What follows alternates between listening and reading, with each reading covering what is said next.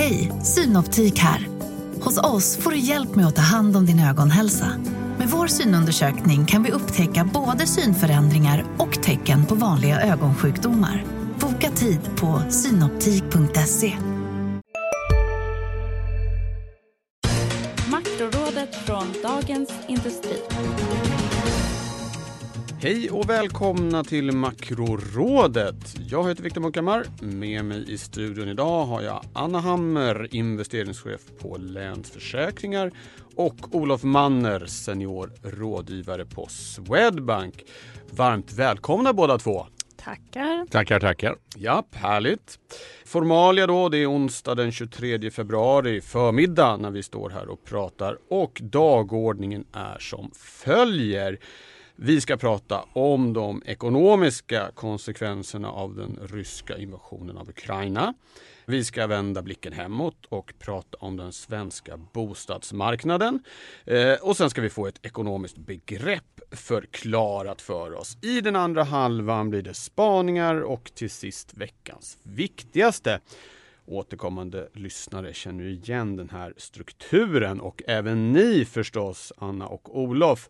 Eh, men vi kör igång. Eh, Anna, det händer saker. Eh, Ukraina har nu fått besök av fredsbevarande styrkor, om man uttrycker det diplomatiskt. Och omvärlden har svarat med en första vända än så länge ganska milda sanktioner får man väl säga. Det här är ju en väldigt svår materia att grotta i men vi måste ändå göra ett, ett försök. Och om vi liksom, eh, det är ekonomi vi håller på med, kanske inte den viktigaste aspekten i den här frågan men vi håller oss ändå till det vi tror oss eh, ha någonting att säga om och pratar om eh, de ekonomiska konsekvenserna eh, av det som, som händer nu. Eh, och som sagt, en väldigt svår fråga, väldigt många lösa delar här men vad, vad, är, vad är din syn på saken? Ja, nej men storleken på effekten är väl i stort sett omöjlig att svara på med tanke på att det är helt beroende av hur stora eh, åtgärder vi ser från båda håll, alltså hur, hur, vi ser att det här spelar ut helt enkelt. Eh, men riktningen på effekten kanske man ändå kan diskutera även om man inte vet exakt storlek. Då. Och sannolikt så är det ju så att det ändå blir lägre ekonomisk tillväxt i framförallt Europa då än vad man hade tänkt sig innan det här blev mer akut. Eh, och det har ju att göra både med att man tänker sig en effekt på energipriserna. Det är väl egentligen den stora, eh, inte frågetecknet kanske, utan snarare att det, det är det man tänker sig blir den största effekten, i alla fall jag. Att det kommer bli högre energipriser nu får vi väl hoppas att vi kanske går mot mildare väder möjligen så att det här skulle kunna åtminstone tillfälligt då ha mindre effekt på ekonomierna. Men det får ju en direkt effekt av att hushåll och företag behöver lägga mer av sina pengar på energipriser och därmed mindre kvar till annan konsumtion. Och sen självklart dessutom en, en oroseffekt av att eh, det, det blir ju en dimension av att vart ska det här ta vägen? Det är nära hemmaplan och det finns ju mycket saker att bli bekymrad över kring den utvecklingen vi ser nu och det påverkar ju rimligen också ekonomin med en försiktighetsaspekt. Å andra sidan så kan man väl tänka att vi, vi är verkligen vana vid att ha en, en miljö som vi inte riktigt är vana att hantera. Eh, vi har vant oss vid det ovana helt enkelt. Ja. Att, att vi behöver hantera situationer som vi inte har gjort tidigare och det skulle man möjligen kunna tänka sig är en positiv aspekt i det här. Då, att vi, vi får försöka hantera det här på bästa sätt framåt. Också tror jag rent ekonomiskt. Men riktningen tror jag ändå ganska tydligt negativ. Ja, Olof, delar du Annas syn på det? Ja, absolut. Nej, men det är väl eh, det är framförallt via energipriserna då som det kan komma att påverka. Och eh, eh, när man, eller som jag då lyssnade på eh, Putins tal så kan man ju se att alla ideologiska förutsättningar för en vidare ockupation av Ukraina finns ju där. Och eh, dessutom eh, det här området då, Luhansk Donetsk, eh, det som man kallar för Donbass, eh, två tredjedelar av det området eh, är ju fortfarande så att säga under ukrainsk kontroll. Och det är fortfarande 190 000 soldater runt gränserna och what you see it is what you get lite. Eh, man har inte trappat ner militärt och Putin tycks ha en lite annan verklighetsuppfattning eh, och även en historisk uppfattning som är eh, förbryllande. Så att eh, det är extremt svårt, det är en one man show det här och, och, det är extremt svårt att säga vad nästa steg blir. Men om det fortsätter och om det eskalerar, då delar jag Annas eh, syn fullt ut. Risken är ju på uppsidan då vad det gäller inflation och på nedsidan vad det gäller tillväxten. Ja. Anna, det, redan innan var ju centralbankerna i ett lite knivigt läge med, med snabbt stigande inflation och, och, och, kanske en oro för att eh, konjunkturen är på väg att bromsa in. Dels naturligt för att olika typer av stimulanser försvinner men också kanske för att de själva skulle gå lite för snabbt fram. Stagflation är ett starkt ord men åt det hållet i alla fall. Nu får vi ännu mer av det i så fall. Lite lägre tillväxt troligen. Som du säger, riktningen kan vi vara överens om. Styrkan kanske oklart och lite högre pristryck. Hur ska man tänka som centralbank här? Ska man liksom gå på de starkare inflationsimpulserna eller ska man tänka vänta vad är orsakerna här och att osäkerheten är så stor och man tvärtom kan tänka sig att de kanske avvakta lite? Mm. Eller vad, vad, hur, ska man, hur ska man se på det? Nej, men absolut. I den dimensionen tror jag nästan den balansgången blir enklare för centralbanken än den vi har befunnit oss i innan. För du har ju risken för de här energipriserna, även om man inte agerar på dem, så, har, så är ju risken den att det sprider sig till andra priser och att vi får liksom igång en prisspiral på ett sätt som inte bara är energipriser längre, utan mer högre underliggande inflation.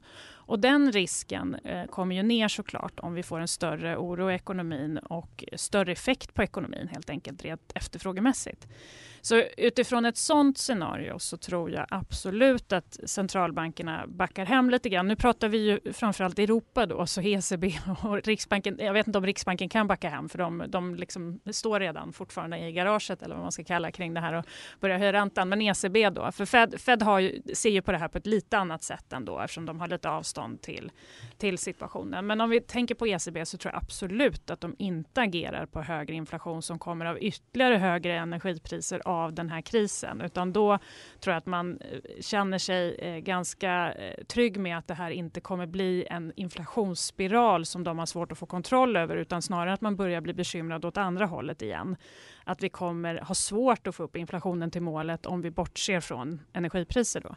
Så att det ligger närmare till hands att tänka sig mer stimulanser då, även om det inte... Det krävs ju ett, ett ganska elakt scenario för det, så det är inte något huvudscenario alls. Men skulle vi gå i den riktningen så tror jag inte på ökade åtstramningar utan åt andra hållet snarare. Ja. Olof, eh, här eh, eh, har vi ett, ett läge för Riksbanken som blev extra intressant efter inflationssiffran för, för januari. Eh, där ju de hävdade ju med rätta att det väldigt mycket var energi som hade drivit upp, knappt något annat i Sverige. Men nu fick vi en rejäl uppstuds i inflationen exklusive energi som ju tog dem och de flesta andra på, på, på sängen lite. Om vi, eh, ja, jag ska inte säga att vi lämnar Ukraina-frågan, men i kombinationen här, vad, vad, hur tror du tankarna går på Brunkebergstorg nu efter den eh, lilla surprisen?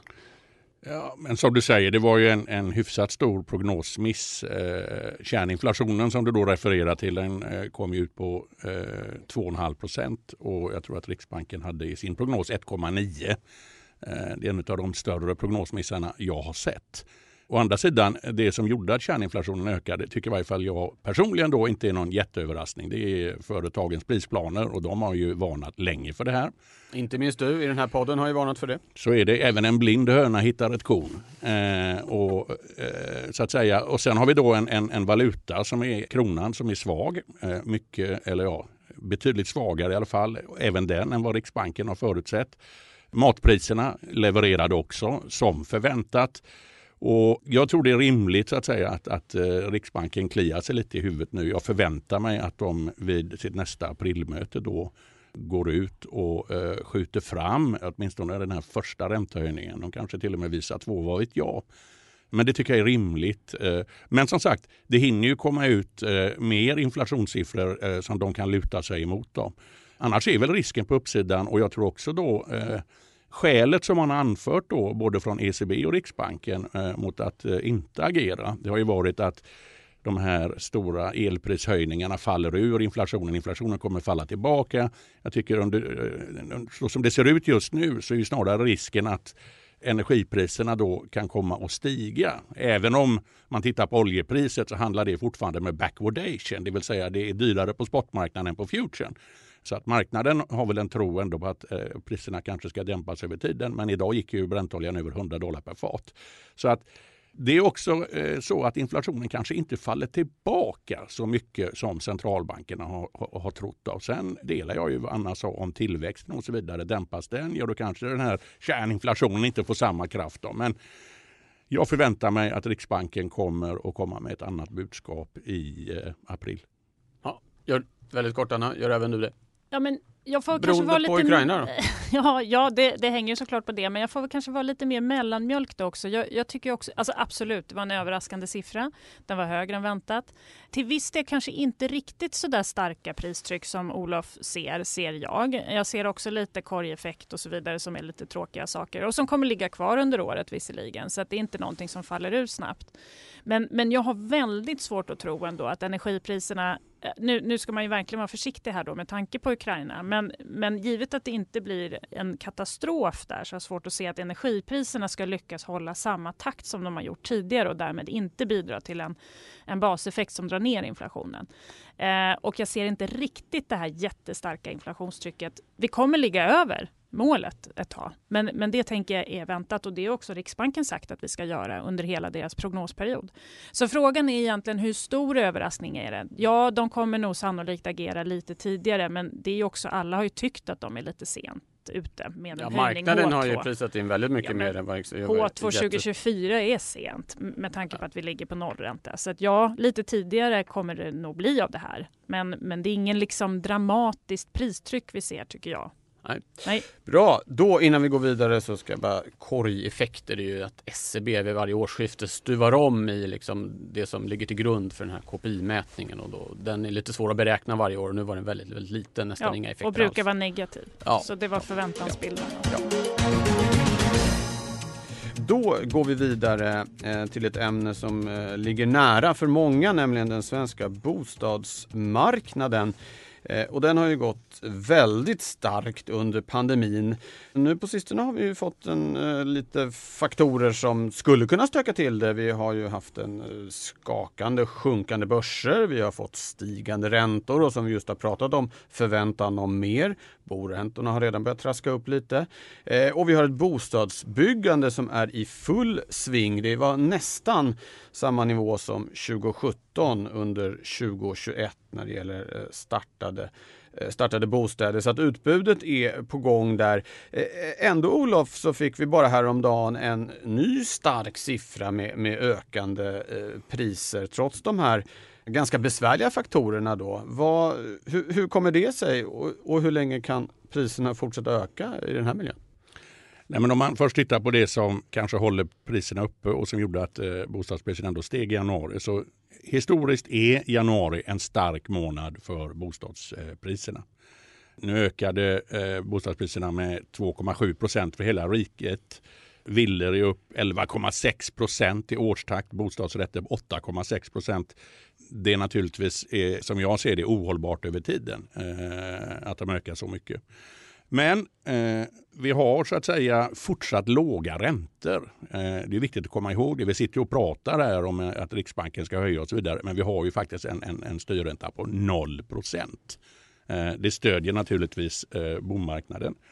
Och av demografiska skäl, vi har en babyboom-generation födda i början på 90-talet. De är nu i familjebildande ålder. Så att även om utbudet ökar så finns det också många som står i begrepp att och liksom skaffa sig ett större boende och med mera. Med mera. Så att demografin och räntorna pratar väl då för så att säga en stark bostadsmarknad. Men sen då om man tittar på det som ska hålla nere det så har vi ju som, som du sa ingressen. Vi har en ökad eh, nybyggnation. Vi har ju trots allt hotet om eh, högre räntor som har eh, effektuerats lite efter den här januari-siffran och debatten som är i tidningarna om högre räntor. Vi har börsen som har fallit. Eh, hushållens balansräkning är på marginalen lite sämre. Lönemässigt har vi ju nu negativa reallöne ja, negativa reallöner får man väl säga. Va? Och det borde ju påverka bomarknaden eh, över, över tiden. Jag, tyck, jag tror det är rimligt så att säga att bomarknaden planar ut eh, under året här. Och en sak till om man ska titta på januarisiffran. Jag läste i en eh, utländsk tidskrift i morse här att eh, de amerikanska bopriserna har ju stigit väldigt mycket. Och det trodde man där i alla fall var en effekt utav att eh, de potentiella köparna nu skyndar in och göra sitt avslut innan räntorna går upp så mycket att det blir för dyrt att ta lånen. Eh, jag ska inte säga att den effekten eh, finns i Sverige ännu, men who knows? Det kanske var ett bidrag av det eller också kanske det kommer. Vi får se. Sista beställningen. Det gäller att ta in två. Innan baren stänger. Ja, ja, ja okej. Okay. Ja, Anna. Nej, men det, efter den där utläggningen, jag, jag håller ju med Olof, det var väldigt väl informativt tycker jag. Men man kan väl ändå liksom tänka sig att eller om man ska backa så här då istället och säga att jag måste erkänna att jag hade inte väntat mig den här uppgången om vi blickar tillbaka några år. Och jag tror egentligen att väldigt få hade det. Det, det är så lätt nu i efterhand att säga att ja, men det är klart det blev beteendeeffekter av corona och så vidare. Alla vill ha större boende Jag hade och så inte heller väntat mig men det. när vi gick in i corona så ska man ju vara ärlig med att säga att de allra flesta prognosmakare hade negativa bopriseffekter av det här. Så vi måste ju liksom ändå ta, ta det med ja, oss på något mer, vis. Kanske ner 10-15 snarare än upp 10-15 Ja, som var en vanlig prognos. Precis, och sen finns det ju såklart argument nu i efterhand till varför det blev som det blev och så vidare. Men, men med det sagt så får man väl ändå landa i just det att det borde lugna ner sig lite när vi blickar framåt. Av de anledningarna som, eh, som Olof har nämnt men också av att vi faktiskt har fått upp dem ganska rejält i nivå under den här perioden när vi kanske inte riktigt hade räknat med det fullt ut. Så vi har ju lyckats med krispolitiken på, på något sätt. Vi har ju lyckats ta bort oron, ta bort de värsta effekterna av arbetslöshet. Vi har haft räntan väldigt låg eh, och det har ju varit grogrunden för det här. Men, men det roliga med att blicka tillbaka är ju att det, även innan corona så tänkte vi att nu ska det eh, lugna ner sig. Nu, nu kan det inte fortsätta upp i den här takten. Och så har det ju onekligen gjort det av väldigt många olika skäl. Eh, så att man, man får väl ta den där prognosen med en nypa salt helt enkelt. Men jag håller med Olof, det borde lugna ner sig. Ja, om vi ska bli väldigt konkreta då innan vi går vidare. eh, Kommer priserna stå högre eller lägre än idag vid årsskiftet? Ja, i, i, ja lite högre kanske, men inte mycket. Olof? Ja, 5% högre kanske. Jaha, okej. Han hade Ja. en siffra, jag var lite Ja. mer diffus. Hej, Ulf Kristersson här. På många sätt är det en mörk tid vi lever i. Men nu tar vi ett stort steg för att göra Sverige till en tryggare och säkrare plats. Sverige är nu medlem i Nato. En för alla, alla för en. Vi är specialister på det vi gör, precis som du. Därför försäkrar vi på Swedea bara småföretag, som ditt. För oss är små företag alltid större än stora och vår företagsförsäkring anpassar sig helt efter firmans förutsättningar. Gå in på swedea.se företag och jämför själv. Ja, det var ju Det det rimmar var väl. En, Mm. en ganska rejäl ökning ändå, 5 procent. Ja, med tanke på att det gick upp 2,7 i januari så är det, och det är 11 månader kvar så får vi se. Ja, ja. Då ska vi kasta oss över eh, begreppet eh, och det knyter ju an lite till det vi just har pratat om. Begreppet är nämligen bostadsobligationer. Det är ett av de djuren som går runt på liksom obligationsprärien och som vi kanske inte pratar om sådär jättemycket. Men Olof, det här är en väldigt stor marknad. Det är en väldigt viktig marknad. Det är ju, eh, ja, vad är det? Det är du som ska berätta det förresten. Varsågod, nej, men kör jag, jag ska ge mig på ett försök här. Och, eh, för att börja i rätt ände då så eh, 80 procent av utlåningen till allmänheten i Sverige består ju av lån med säkerhet i eh, villor och borätter. Och man kan då låna som, som, eh, som ett hushåll på mellan tre månader och, och, och tio år så att säga. Men då ska man komma ihåg att ett bolån i realiteten, det lever ju ofta i 30, 40, kanske 50 år innan det är amorterat. De som ger ut de här eh, obligationerna då, det är, det är ju banker som i sin tur äger hypoteksinstitut. Eh, och de här instituten de finansierar sig på två sätt. Det ena är genom det som vi kallar för deposits, det är bankinlåning. Och det andra sättet är då att man ger ut obligationer. Och, eh, de kan ge ut obligationer med olika löptider, men de längsta idag är väl upp mot 10 år.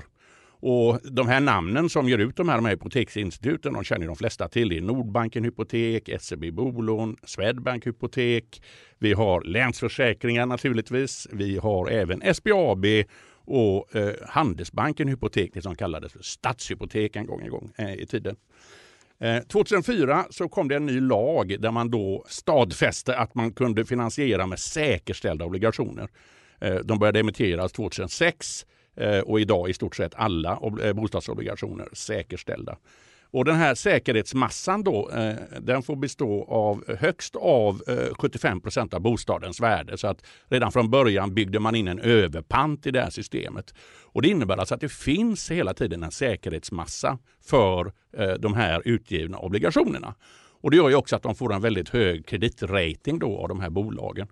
Trippel A i de flesta fall. Nu handlar de i och för sig eh, på lite högre ränta än staten. Men det finns också exempel där de inte har gjort det. Italien till exempel eh, under eurokrisen, där handlade de här bostadsobligationerna på lägre ränta än staten. Just för att det fanns en säkerhetsmassa. Och i och med att fastighetspriserna ökat så mycket som vi har varit inne på redan, då har den här överpanten växt. Jag skulle tro att den ligger närmare 50 procent idag. Alltså, den utestående skulden är bara 50 procent av säkerhetsmassan. Så att det är ju en väldigt eh, säker placering. Hur stor är marknaden? Ja, det finns eh, utgivet 2019 ungefär 2400 miljarder och det ska då jämföras med vad svenska staten har givit ut idag i nominella svenska statsobligationer på 680 miljarder.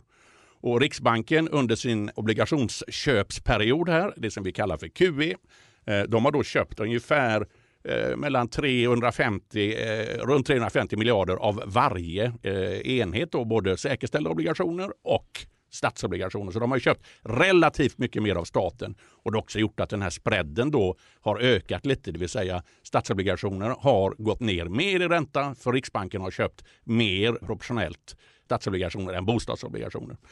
Men eh, ja, det är väl ungefär vad man kan säga. Vilka äger de här eh, säkerställda obligationerna? Då? Ja, men det är försäkringsbolag, det är pensionsfonder, eh, det är banker och så vidare. Eh, inte så mycket allmänheten eh, med mindre än att de går in och köper så att säga eh, räntefonder. Då, då kan de få den här assetklassen med sig. Ja, Ja, jag väljer det. att sluta där. Ja, jag kan ju prata om det här i flera timmar. Ja, men det, var... det var ju en re rejäl genomgång av en riktig arbetshäst på den svenska finansmarknaden som, ju, som du är inne på. Eh, en väldigt stor tillgångsklass men lite anonym kanske därför att det sällan är någonting man investerar i som privatperson direkt. Tack för det! Då kastar vi oss över spaningarna. Eh, och Anna, vi har ju pratat om eh, att det är en stökig miljö för, för centralbankerna och för Riksbanken. Och du tror att bland annat den här stökiga miljön men också en del annat kommer tvinga fram en lite tydligare kommunikation? Ja, exakt. Ja, det ja. får bli spaningen idag. Ja. Eh, ökad transparens från Riksbanken men man kan också kanske vidga det eh, till fler centralbanker. Att jag tror att de kommer tvingas ut i kommunikationen lite grann. Eh, centralbankerna generellt och Riksbanken absolut eh, vill ju mer prata om liksom helhetsbilden. Alltså ungefär vart är vi på väg och ungefär vad tror de att de kommer göra och så vidare. Ja, mycket Vilket samlade man, bedömningar ja, exakt, och sånt där. Absolut. Ja, och, och det, lite frustrerande. Frustrerande för oss som vill in och diskutera detaljerna. Men jag kan ju absolut förstå varför önskemålet hos dem ser ut på det sättet. Att de kanske inte vill ha den där diskussionen om detaljerna då. Men för oss nördar så kanske det här skulle kunna vara något riktigt kul att nu, nu kommer vi få lite mer detaljer och anledningen till att nu, de är det här radio men jag måste berätta att Anna, Anna lyser upp här nu när hon pratar om detaljerna ja. och snörda. Det är liksom bara, Äntligen det är så stora ögon här på andra sidan bordet. Vi får ja. se om det här bara är liksom en dröm, att jag bara hoppas att det blir ja, så här. Det kanske är lite mer åt det, det hållet. Men jag tycker man ser tendenser till det här redan. Att det kommer upp lite mm. uttalanden som vi liksom inte riktigt har sett tidigare. Och de befinner sig i en väldigt intressant situation. Det har vi redan varit inne på. Energipriserna har varit, om vi nu fokuserar in oss lite på Sverige då ändå, så att vi vet vad vi pratar om och ändå har någon typ av fokus i diskussionen, så, så har vi haft höga energipriser som vi har pratat om, som har drivit upp inflationen. Nu ser vi att även då KPIF eh, exklusive energi är över eh, 2% målet 2,5% pratade vi precis om att det kom in på. Tittar vi på inflationens, eh, Riksbankens prognos, som sagt, så ligger den över 2% för just den här underliggande inflationen under hela prognoshorisonten. Man ska ändå inte höja förrän 2024. Eh, och det har ju såklart att göra med hur man gör bedömningar kring väldigt många enskilda faktorer i den här återhämtningen vi har varit i. Och vi pratar ju väldigt mycket om att Eh, spridningseffekterna är viktiga. Vad händer med, nu har vi ju svag krona till exempel på grund av att vi är mycket mjukare i Sverige än, än Fed då är på andra sidan Atlanten till exempel så blir vår krona försvagad av det här. Då får vi inflation den vägen. Förutom att prata om energipriser kanske vi måste prata om, prata om kroneffekten då som är mycket svårare att liksom singla ut. Det, vi har inget exakt mått som är liksom exklusive kroneffekter som vi har vad det gäller energi som vi kan mäta. Eh, vi har också hela den här flaskhalsproblematiken med att vi eh, i en post-corona-värld. Var hamnar balansen mellan efterfrågan och utbud och vad innebär det egentligen för inflationstrycket? Det, det som vi har pratat om är mycket tillfälliga effekter och nu nu känns det ju som att bara med det här inflationsutfallet vi fick förra veckan så slutar vi prata om det. Nej, det är inte tillfälligt längre. Nu är det liksom mer stadigvarande. Men jag tror nog ändå att det finns en del kvar där som vi inte riktigt har full insyn i. Exakt vad kommer det här att landa då i det här underliggande inflationstrycket. Och vi, vi har ju effekten på lönerörelsen som kommer nästa år. Då, hur, exakt hur stora krav kommer det bli? Än så länge när vi har kunnat prata om energipriser så kan man ju tänka sig att det också drabbar företagen. Inte uppenbart att löntagarna bara ska kräva mer ersättning men blir det mer underliggande inflation så befinner vi oss i ett annat läge. Det, det, just det kanske inte Riksbanken kommer vilja prata om specifikt. Det brukar de hålla sig undan. Men vi ser att Ingves, tycker jag, har börjat prata om lite det här med vad kan man vänta sig? Vad är den neutrala räntan? Vad är det långsiktiga vi ska nå mot? Och jag tror att vi måste öppna upp den diskussionen för att marknaden ska kunna förstå vart är vi på väg. Och man vill ju inte heller i den här eh, miljön begå ett policymisstag genom att agera för mycket på tillfälliga inflationssignaler eh, som då kan komma från många olika håll eh, och därmed strama åt för snabbt. Vi har också en miljö där vi vet att vi kommer att få en åtstramning på ekonomin mycket snabbare när vi höjer räntan. Eh, och nu säger jag lite kaxigt vet, men jag tycker ändå att det är ganska uppenbart med den skuldsättning vi har att vi kommer ju vid en lägre ränta få en ganska rejält åtstramande effekt på ekonomin jämfört med vad vi haft tidigare. Och det har ju också Ingves nu i Aktuellt för några veckor sedan hörde jag honom prata om det här. Annars har de tidigare väldigt tydligt sagt att vi inte kan ta hänsyn till enskilt eh, liksom högt skuldsatta hushåll. Så därför kommer vi höja som vi vill ändå. Eh, och självklart kan de inte ta hänsyn till ett enskilt hushåll, men om många hushåll har en helt annan skuldsituation så kommer det påverka ekonomin och det är precis det de måste ta hänsyn till. Så att, ni hör ju, det finns ju liksom en hel påse gott och blandat om en massa saker vi kan prata om. Effekten just av det, hur ser transmissionsmekanismen ut nu? Alltså effekten på eh, ekonomin av att vi höjer eller justerar räntan. Hur ser den ut med den här skuldsättningen? Hur tänker vi oss kring den neutrala räntan? Vad kommer vi ens att nå? Så att vi får en rimlig inprisning på vad Riksbanken ska göra så att vi inte får de här starka kasten och volatiliteten i räntemarknaden. Eh, så jag tror att den här komplexa miljön som vi liksom är i nu, som är så intressant, kommer tvinga dem till en tydligare diskussion för att få igenom det de vill ha igenom på marknaden. Eh, och det blir kul. Ja, tack för det. Där kan vi väl lägga till att just Ingves faktiskt lite mm. oförhappandes närmast enligt det senaste protokollet sa just att om vi tidigare tänkt oss att en normalränta, räntan i ett normalläge ska vara 4% vilket väl ingen egentligen tänker sig längre, men Riksbanken har inte sagt något. Uh, nu är det snarast 2 ja. som ska vara en normalränta. Och det vill och det man ju höra mer om. Det vill man ju höra mer om, ja, precis. Verkligen. Men det var ett exempel på lite sån där ökad mm, tydlighet. Och jag tycker som sagt lörd, lördags, eh, alltså Ekot-intervjun där här om lördagen. Ja, här om lördag. lördagen. Ja. Det var också lite sådär spännande. Ja, ja det rör på sig då. Yep. Uh, Olof, uh, kort uh, reflektion kring Annas spaning att Riksbanken kommer tvingas bli tydligare med hur de ser på saker. Ja, jag vet inte om de blir tvingade, men eh, jag har ju varit med och lyssnat på olika eh, riksbanksmodeller eh, de sista 35 åren i alla fall. Eh, och har varit med i en period när de har varit betydligt mer lösmynta, om man får kalla det så, än vad de är idag. Och, och en sak är väl klar, att, att eh, då får man ju en, en, en större eller en eh, oftare förekommande volatilitet fast med mindre rörelser än när man så att säga inte säger så mycket och så pang så kommer man ut och, och gör ett större, en större policyförändring. Då blir så att säga skiftet större. Och jag vet inte vilket jag föredrar, men jag var ju räntehandlare så att jag såg ju helst fram emot att eh, man fick ny, mera nyheter från Riksbanken varje dag som man kunde handla på. Så det blir väl mitt något eh, eh extremt jäviga svar i den här frågan. att Eh, men jag hamnar ju ändå där, jag hamnar ju ändå där Anna hamnar. Så att, ja, ja. Fast av helt andra skäl. Ja, precis, men det är ändå kul. Ja, Bra! Då så. Och Olof, din spaning handlar ju om en av de här faktorerna som de måste förhålla sig till, eller hur? Har vi kanske till slut lite tecken på ett ökande lönetryck i ekonomin? Ja, vi får se det. Och med ja. tanke på att jag tog så mycket tid förut när jag pratade om bostadsobligationsmarknaden ska jag försöka hålla det något kort. Då. Men vi har ju varit inne på energipriserna. Elpriserna, ja, eh, rimligtvis eh, så kommer väl kanske, eller förhoppningsvis kommer de inte att stiga så mycket. Vi går ju trots allt mot en varmare period. Däremot drivmedel och sånt här, det vet jag sjutton. Oljepriserna stiger fortfarande. Vi har haft en taskig start på börsen. Svenska börsen är ner 11 procent eh, sen sedan årsskiftet. Det finns ett hot om högre marknadsräntor och den höga inflationen gör just nu att vi har reallöneminskningar och eh, tittar man hos företagen så ser vi då en stigande arbetskraftsbrist. Vi har förut pratat om det att det är en mismatch på den svenska arbetsmarknaden. Så även om arbetslösheten ligger kvar runt 7 procent så eh, är det många av arbetstagarna som inte har korrekt eller det CV som eh, arbetsgivarna eftersträvar. Och vi har fortsatt i alla fall en god postpandemisk efterfrågan i ekonomin.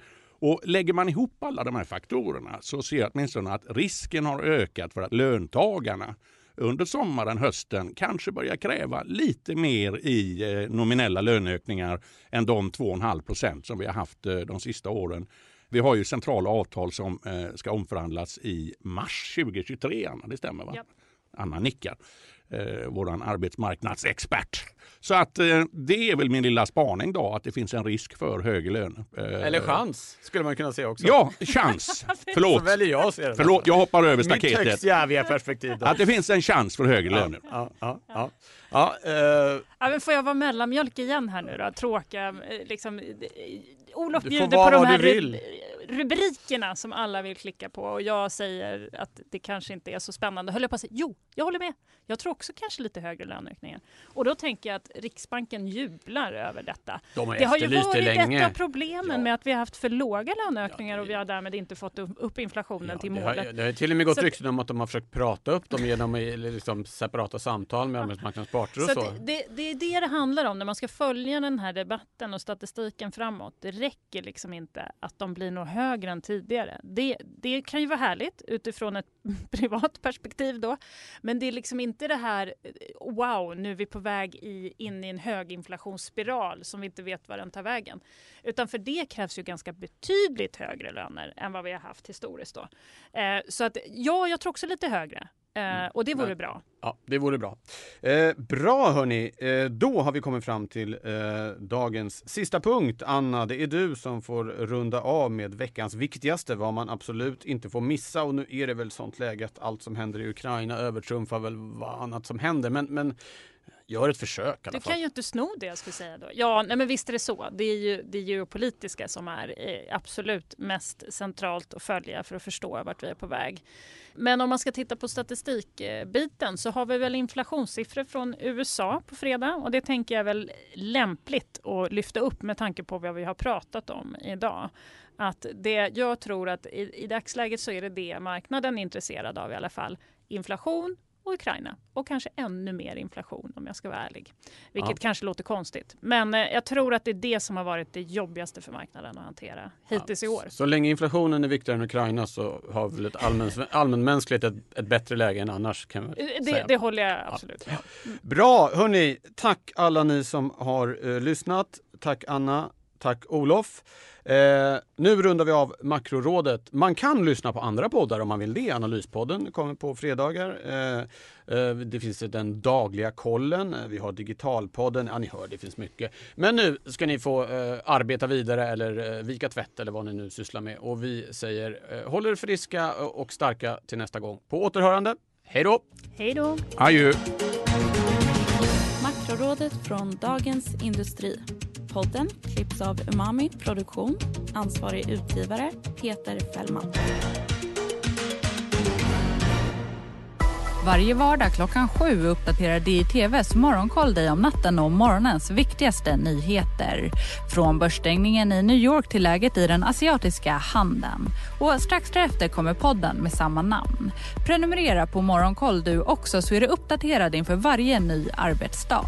Morgonkoll finns där andra poddar finns.